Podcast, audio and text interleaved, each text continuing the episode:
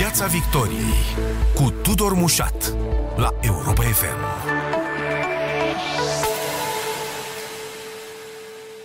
Bun găsit tuturor pe frecvențele radio, pe site-ul europafm.ro și pe Facebook. Invitatul acestei ediții este Ceche Otilo, ministrul dezvoltării, lucrărilor publice și administrației. Bun venit în Piața Victoriei!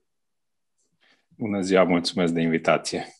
În contextul ăsta în care trece, iată, cu atâta scandal uh, bugetul de stat, uh, domnule ministru, um, pentru investiții, pentru proiecte, pentru ministerul dumneavoastră, cum sunt banii anul ăsta?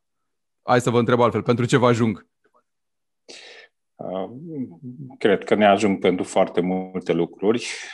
Evident, acesta este un minister care întotdeauna fiind un minister axat foarte mult pe investiții, în ultimii ani întotdeauna a avut parte și de rectificarea bugetară o sumă consistentă. Noi pornim cu un buget de 7,15 miliarde de lei. Anul trecut bugetul Ministerului Dezvoltării a pornit cu 5 miliarde. Evident că în cursul anului și anul trecut a urcat aproape de 9 miliarde și preconizăm și anul acesta că acest lucru se va întâmpla chiar mai sus, dacă vreți o premoniție, cred că vom ajunge anul acesta la 10 miliarde, pentru că sunt foarte multe proiecte de investiții în curs de derulare, iar altele noi pe care vrem să le pornim anul acesta. Faimosul PNDL, programul uh, de dezvoltare locală, am văzut mai mulți observatori, analiști economici, spunând că e o veste bună că i-a scăzut bugetul. Uh, a ajuns la 4 miliarde de lei, dacă înțeleg bine, de la vreo 6 și ceva. Uh, de ce e o veste bună când scad banii pentru PNDL? Nu scad în mod deosebit, uh, pentru că, iarăși, comparația trebuie făcută nu cu execuția bugetară. Execuția bugetară, într-adevăr, pe PNDL a fost anul trecut 6,5 miliarde și suma prevăzută anul acesta la, în proiectul de buget este 3,8, dar dacă comparăm mere cu mere și mere cu mere, de data aceasta înseamnă început de buget uh, și început de an, atunci vom vedea că anul trecut PNDL-ul a pornit cu 2,2 miliarde de lei și s-a terminat cu 6,5, acum pornim cu 3,8 uh, și vom vedea în funcție de investițiile care se fac, pentru că aici, uh, în mare parte, implicați sunt autoritățile locale, uh, dar în mod clar nu, nu se va opri acest PNDL la 3,8 miliarde anul acesta. Este un program care în mare parte răspunde nevoilor comunităților locale, Uh, și mare parte a adus uh, dezvoltare locală cu proiecte importante, nu numai mici uh, și nu numai pentru micile comunități, chiar și proiecte mari. Nu de mult am fost, de exemplu, ca să dau un exemplu, la Satu Mare, unde din finanțare PNDL se construiește un nou pod peste râul Someș, uh-huh. a treilea pod uh, din municipiul Satu Mare. Uh, adică sunt proiecte investiționale importante pentru comunități mari, pentru comunități mici, care trebuie susținute. Acolo, în schimb, unde sunt probleme uh, legate de calitatea construcțiilor, avem un mecanism foarte ferm care prevede control din partea Inspectoratului de Stat în construcții, ca și corpul de control al ministrului Uh, mergem în verificări și acolo unde sunt probleme, evident, returnăm facturile respective. Asta e valabil pentru ce se va întâmpla de acum încolo sau pentru ce s-a alocat deja în PNDL 1 și 2 în anii din urmă? Că aici e o mare discuție despre unele lucrări uh, absolut hilare și în privința costurilor și în privința calității, domnule ministru.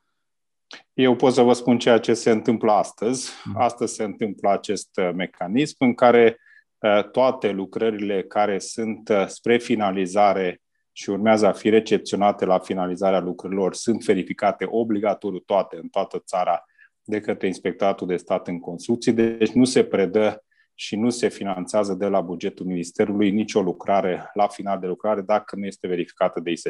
Pentru cele care au fost deja uh, realizate sau care sunt în curs de realizare în baza celorlalte PNDL, cum se practică în momentul în care, nu știu, descoperi o toaletă care costă 100.000 de euro, de fapt, o cabină de wc care costă atâta, sau, uh, nu știu, faimoasele terenuri în pantă sportive. Hai să mă întorc la niște exemple mai vechi, cu titlu de referință. Ce dacă, se... dacă, dacă sunt asemenea lucrări uh, și avem uh, uh, informații în legătură cu acestea, atunci fie corpul de control al ministrului verifică aceste lucrări în amănățime și putem să refuzăm și în baza raportului corpului de control, refuzăm plata acestor facturi pe lucrările respective, fie tot așa și în cursul lucrărilor, deci înainte de finalizare, Inspectoratul de Stat în Construcții verifică punctual anumite, anumite lucrări. Bun, mai e PNDL în pixul ministrului, așa cum i s-a reproșat uh, atâta vreme? Uh, PNDL nu este în pixul ministrului, uh, dintr-un motiv foarte simplu, ca să fiu foarte direct cu dumneavoastră și cu ascultătorii. Pur și simplu, astăzi nu sunt niciun fel de evaluări, nu, sunt, nu e deschis un program național de dezvoltare locală, Uh, pe niciun fel de criteriu, astfel încât uh, noi avem astăzi pe PNDL contracte în derulare pe care le verificăm, cum am spus, uh, situația de lucrări sunt verificate. Dar va fi unul, înțeleg, pentru că fostul premier Orban anunța pentru 2021 un alt program. Acum nu știu dacă decizia a rămas sau nu în vigoare. Sunt, suntem în analiză legat de, legat de acest aspect, ceea ce a anunțat domnul Uh, președinte uh, Orban, uh, președintea Camerei Deputaților, evident, este în analiză, într-adevăr, pentru că pe anumite tipuri de lucrări și mă refer aici în principal pe apă și apă uzată, adică canalizare, uh-huh. având România având un infringement în curs de derulare, deci în mod clar aici noi trebuie să mergem mai departe și să creăm finanțare pentru a putea să ieșim din acest infringement. Nu se va întâmpla într-un an, doi, pentru că uh, sunt foarte multe OAT-uri încă care nu au uh, apă și canalizare, deci trebuie să creionăm ceva, un program de finanțare pentru ei, uh, pentru a continua aceste lucrări.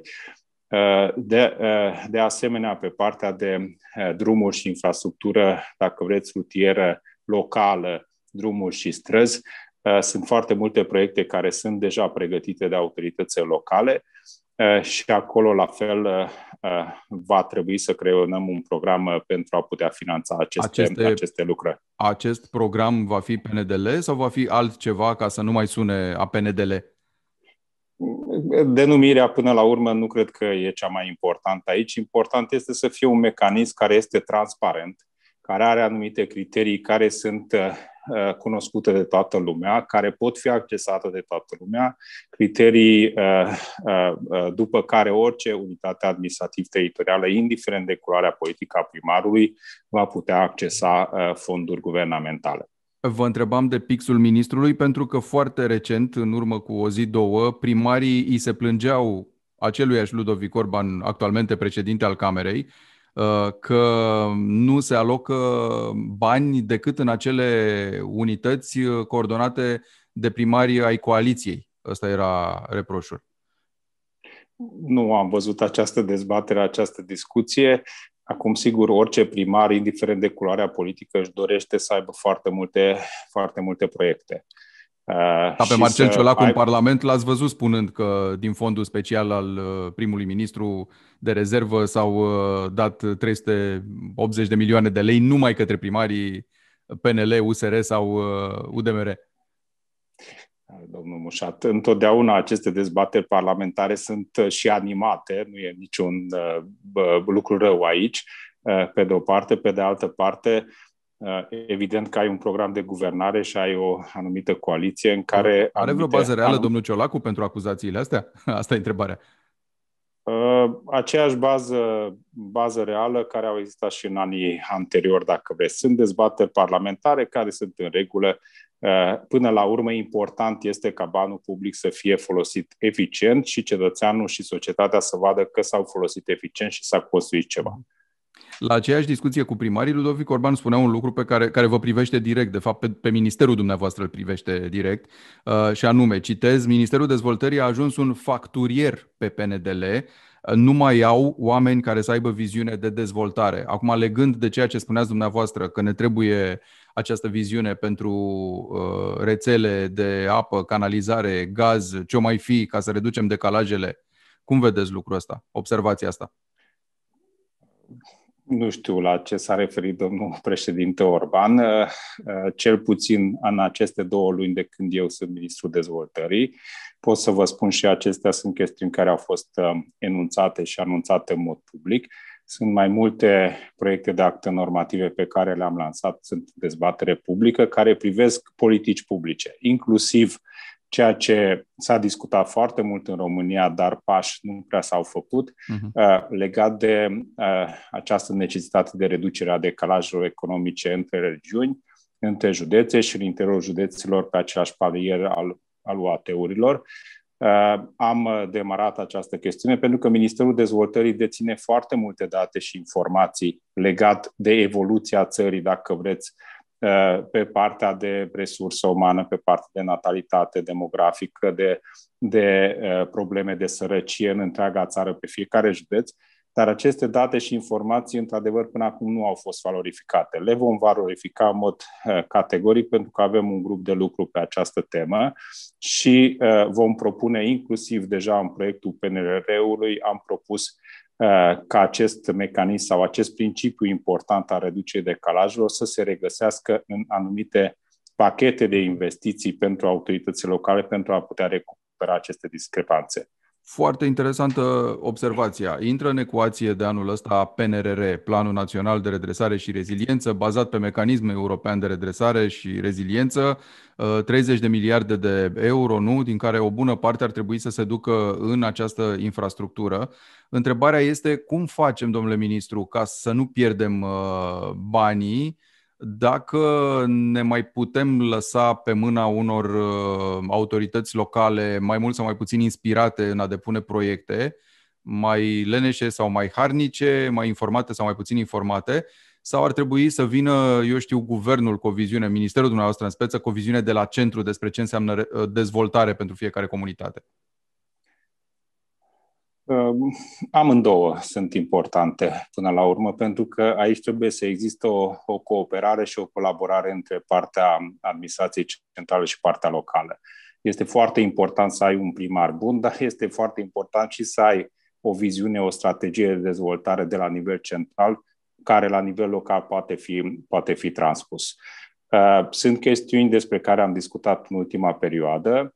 Uh, ca să vă dau un uh, simplu uh, element uh, care poate va fi înțeles sau va fi înțeles de foarte multă lume, dacă noi vrem ca această migrație a forței de muncă, chiar și în interiorul județelor, să nu fie atât de, atât de mare, sigur, nu fac paranteză, nu o să rezolvăm de pe o zi pe alta această chestiune, dar trebuie create niște mecanisme, inclusiv economice, prin care locul de muncă al cetățeanului dintr-o comună să fie cât mai aproape de localitatea de, uh, de domiciliu. Uh-huh. Avem această migrație a forței de muncă în principal către municipii reședință de județ, care creează uh, în mod clar uh, decalaje tot mai mari în ce privește calitatea, calitatea vieții.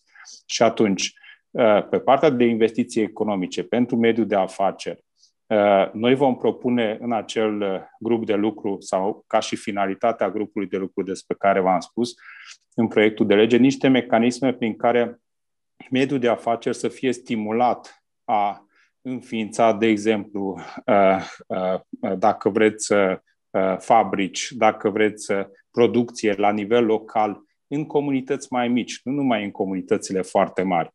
Pentru că dacă cineva se trezește dimineața la ora 6 să ajungă la locul de muncă cu autobuzul 40-50 de minute, e valabil în toată țara, este o chestiune de timp. După cât timp va spune că nu mă mai trezesc aici, ci vreau să mă mut cu chirie în orașul în care lucrez. Și uitați cum se face migrația locului de muncă și cum, cum de exemplu, Uh, uh, se golesc anumite localități mai mici. Deci mecanismul trebuie să fie foarte complex, un pachet care să prevadă și investiții ale statului și posibilități de investiții pe plan local, dar și un pachet de măsuri economice și fiscale. Dar nu e o chestiune dictată mai degrabă de piață? Adică poți să obligi locuitorii dintr-o comună să se apuce de un anume business dacă ei nu văd nevoia asta sau nu o înțeleg sau nu sunt dispuși să participe la, la lucrul ăsta? Da, nu, nu e vorba de a obliga locuitorii dintr-o anumită comună. Dar dacă o unitate de producție este în comuna respectivă sau într-un oraș mai mic și nu este numai în orașul municipiul reședință de județ, dacă locul meu de muncă este în localitatea de domiciliu, atunci această migrație, evident, nu mai are loc această migrație zilnică și riscul de a pleca din localitatea respectivă. Adică ce vrem noi să spunem prin asta? E foarte important să avem infrastructură la nivel local și calitatea vieții din punct de vedere a infrastructurii să crească, dar e foarte important și mediul economic să fie cât mai aproape de cetățean, ca locul lui de muncă să nu fie departe de localitatea de domiciliu, pentru că aici, evident, riscul acestei migrații crește în fiecare zi. Care ar fi câteva priorități majore din banii de la PNRR, de la acest plan de redresare și reziliență al Uniunii Europene? V-aș, v spune despre acest uh, program național de construcție de creșe, care uh, dacă va fi pe PNRR e foarte bine, dacă va fi pe bugetul de stat, uh, dar anul acesta va, va fi demarat pentru că este o lipsă acută de infrastructură de creșe în România.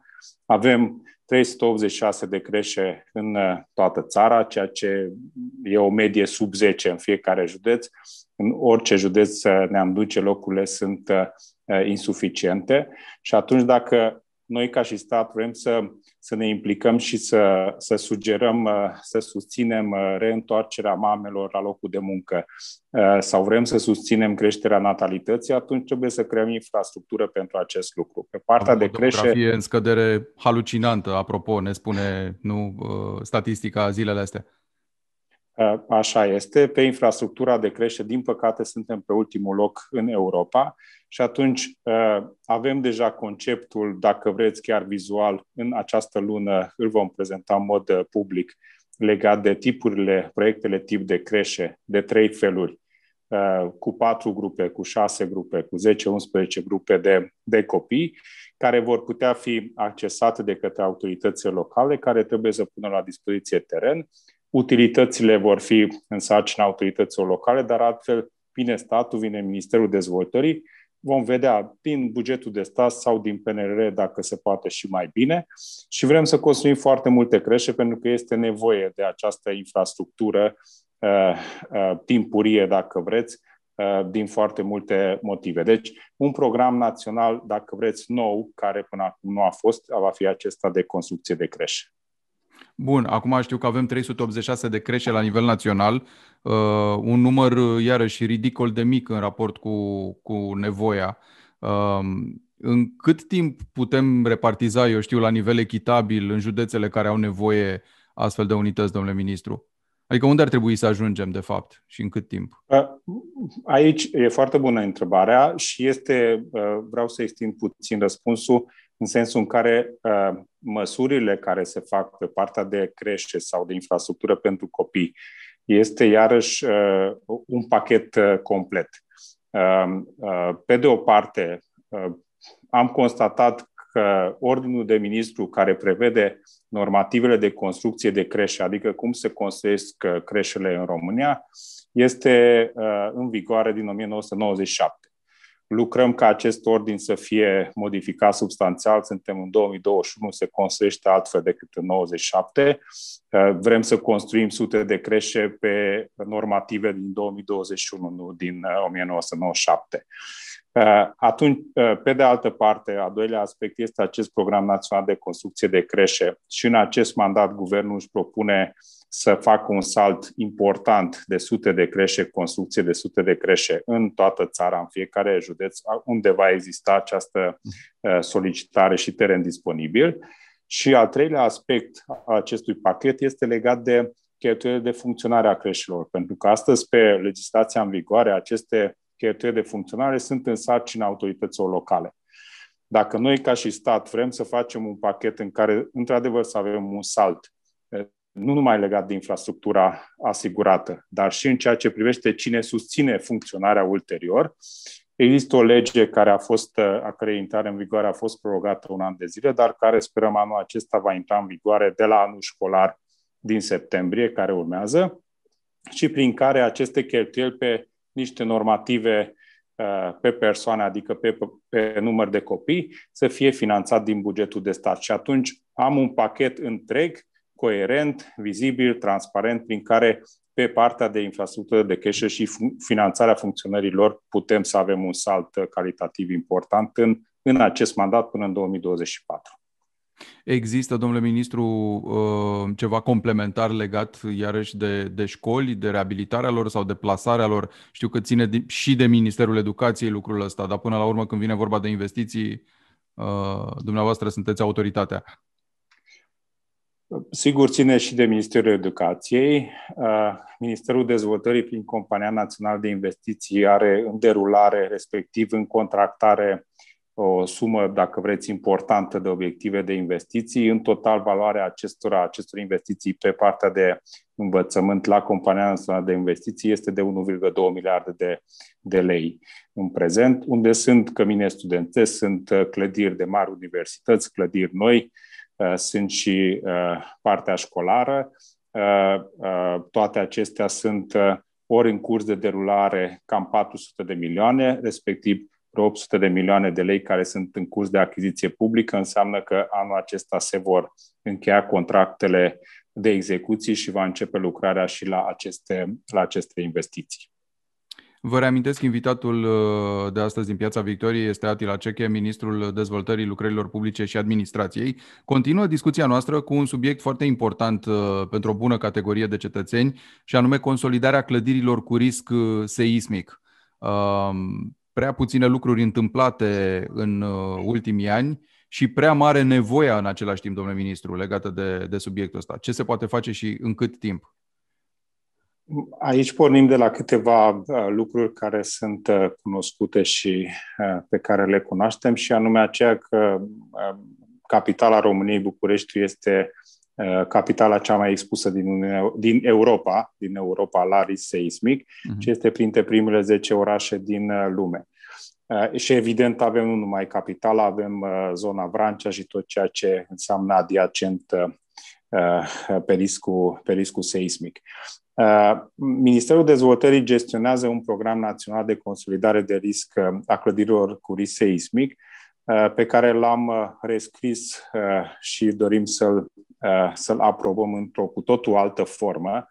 Uh, proiectul de act normativ este în dezbatere publică de trei săptămâni pe site-ul Ministerului, uh, pentru că am constatat la începutul mandatului că acest program, din păcate, în ultimii 5-6 ani n-a avut practic nicio activitate. Deci nu s-a mai consolidat nicio clădire cu risc seismic în România pe acest uh, program uh, național. Uh, au fost câteva consolidări, mai ales în București, pe bugetul municipalității, uh, dar pe acest program național, din păcate, nu s-a mai avansat, pentru că și acesta este din 1994. Uh-huh. Mhm. Și au trecut 27 de ani, realitățile economice, sociale uh, ale societății sunt cu totul, cu totul și cu totul altele și atunci am rescris acest uh, proiect. Numai în București, din uh, ceea ce știm noi, sunt 840 de clădiri cu risc seismic grad 1 și grad 2 uh, și dorim să extindem această finanțare nu numai pentru clădiri rezidențiale, adică pe clădiri cu apartamente, ci și la clădirile autorităților publice, de ce facem acest lucru sau vrem să facem acest lucru? Pentru că avem și clădiri de spitale în această situație care funcționează în clădiri cu risc seismic. Ne putem da seama, Doamne ferește, ce s-ar întâmpla cu ele. De asemenea, alte clădiri în care funcționează autorități publice centrale, în care lucrează zeci sute de persoane, deci trebuie să începem un program ambițios de uh, consolidare de clădiri cu risc seismic. Sigur, nici aici nu vom putea rezolva într-un an, doi sau chiar și în mandatul până în 2024 toate problemele, dar trebuie reschis această procedură uh, complet ca să putem să relansăm acest, uh, acest subiect. Știți că vine 4 martie și de fiecare 4 martie ne întrebăm uh, în legătură cu ce s-a întâmplat. Sunt 44 de ani acum, nu? Și probabil că va fi o discuție întreagă din nou despre cum ne pregătim, ce am făcut, ce am reușit să consolidăm, ce am învățat din tot ceea ce s-a întâmplat. Um, E aici nevoie, nu știu, și de un efort suplimentar al administrației locale care, apropo, se pretinde, se declară uh, plină de datorii în momentul ăsta și absolut sufocată de cheltuielile anterioare ca să mai facă ceva? Și eu am să participe de 4 martie, sunt invitat la Academia Română la o dezbatere exact pe acest subiect uh-huh. Și voi prezenta acest proiect legislativ pe care îl avem în uh, dezbatere și care, dacă se va aproba în această formulă, uh, sunt sigur că va schimba tendința uh, în, în această parte a, a construcției sau a consolidării clădirilor cu risc seismic. Ehm, dacă autoritățile locale, evident, eh, și în programul care e în vigoare și în programul pe care noi îl propunem, beneficiarul până la urmă, cel care accesează eh, aceste investiții ale statului sunt eh, autoritățile locale, dar problemele noastre legate de acest program național sunt, sunt și de altă natură. Uh, sunt și de natura majorității, dacă vreți, sau unanimității care s-a cerut până acum a locuitorilor din o asemenea clădire. Toți trebuiau să fie de acord uh, să, să se consolideze acea clădire. Întotdeauna s-au găsit persoane, familii care nu au dorit să fie de acord, nu au dorit să se mute mm. pentru acea perioadă de un an de zile și aici trebuie creat un mecanism. De asemenea, acea, a, mecanismul uh, aflat în vigoare prin care toată finanțarea, aproape toată finanțarea dată de stat trebuia recuperată de la proprietarii uh, din clădirile respective. Uh, practic a oprit acest uh, proiect. De aceea nu mai avem de 5-6 ani nicio clădire consolidată. Dacă vă gândiți numai în București, în centru istoric, sunt și persoane în vârstă, proprietari care nu au posibilități financiare de a contribui cu cota parte, sunt da. 50 60.000 de euro aici pe familie nu sunt bani puțini, sunt bani foarte mulți uh, și atunci noi vrem să schimbăm total această filozofie a legii și să spunem că acest program trebuie să fie un program de interes public. Este interesul public al, al statului ca noi să ne ocrotim cetățenii, să-i ocrotim și pe cei care sunt înăuntru, indiferent că sunt proprietari sau nu, să-i ocrotim și pe cei care sunt pe stradă în fața clădirii când, Doamne ferește, vine cu tremurul, adică să nu se dărâme clădirea peste ei.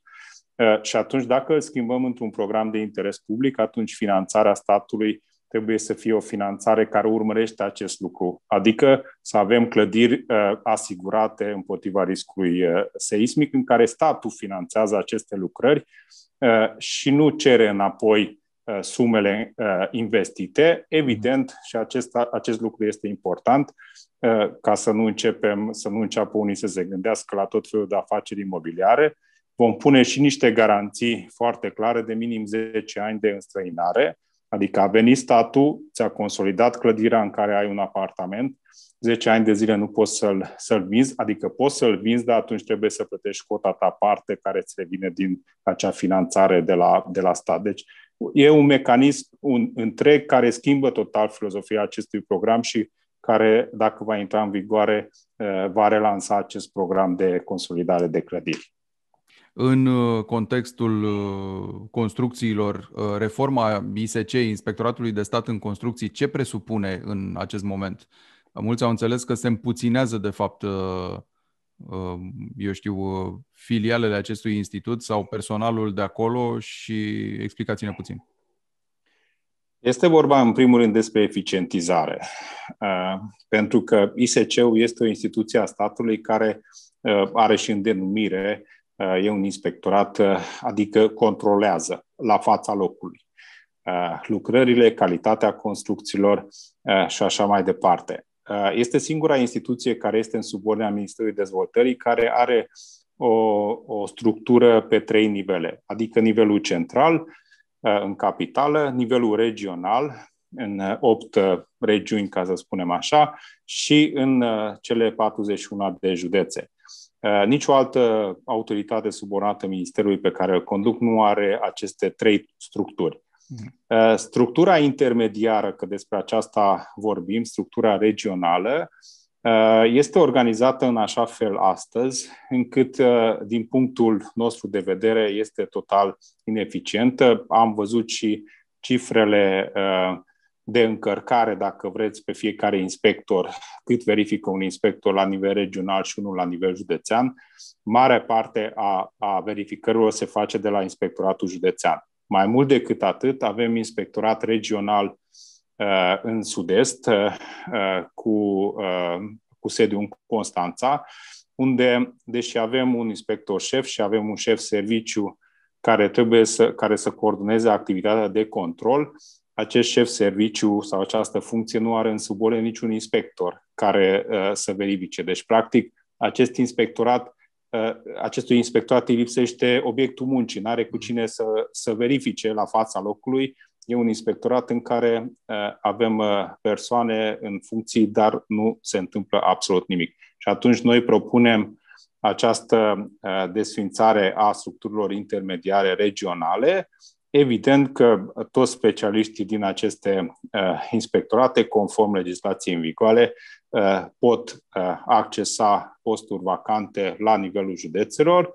sau la nivel central dacă sunt posturi vacante pe specialitatea lor. Nu se pierde niciun specialist aici, da. doar este o eficientizare și nu mai cheltuim banii publici uh, pe ceva care nu aduce rezultat. O ultimă întrebare, domnule ministru, pentru un uh, minut. Dacă e de așteptat o reformă administrativă în perioada următoare, reducerea uh, unor unități administrative care nu se pot susține singure, pur și simplu. Dacă e nevoie, eu știu, de comasarea lor din punct de vedere administrativ.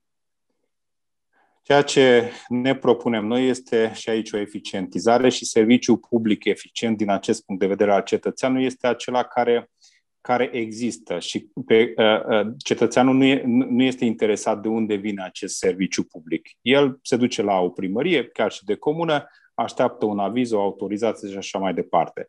Pentru că lipsesc specialiști din foarte multe UAT-uri pe diverse domenii, chiar și de secretar, chiar și de mhm. topograf, chiar și de arhitecți, ne vom propune o formă de colaborare pe care noi o să-l denumim consorții administrative, prin care mai multe OAT-uri pot să se asocieze în vederea cooperării, colaborării pe anumite specialități care sunt lipsă la unele OAT-uri. Acesta este cel mai important pentru cetățean, ca serviciul public să vină aproape de el și să, să aibă un rezultat. Pe el nu-l interesează dacă specialistul este la 20-30 de kilometri, important e ca serviciul public să fie efectuat. Mulțumesc foarte mult, domnule ministru. Mulțumesc și eu. Piața Victoriei cu Tudor Mușat la Europa FM.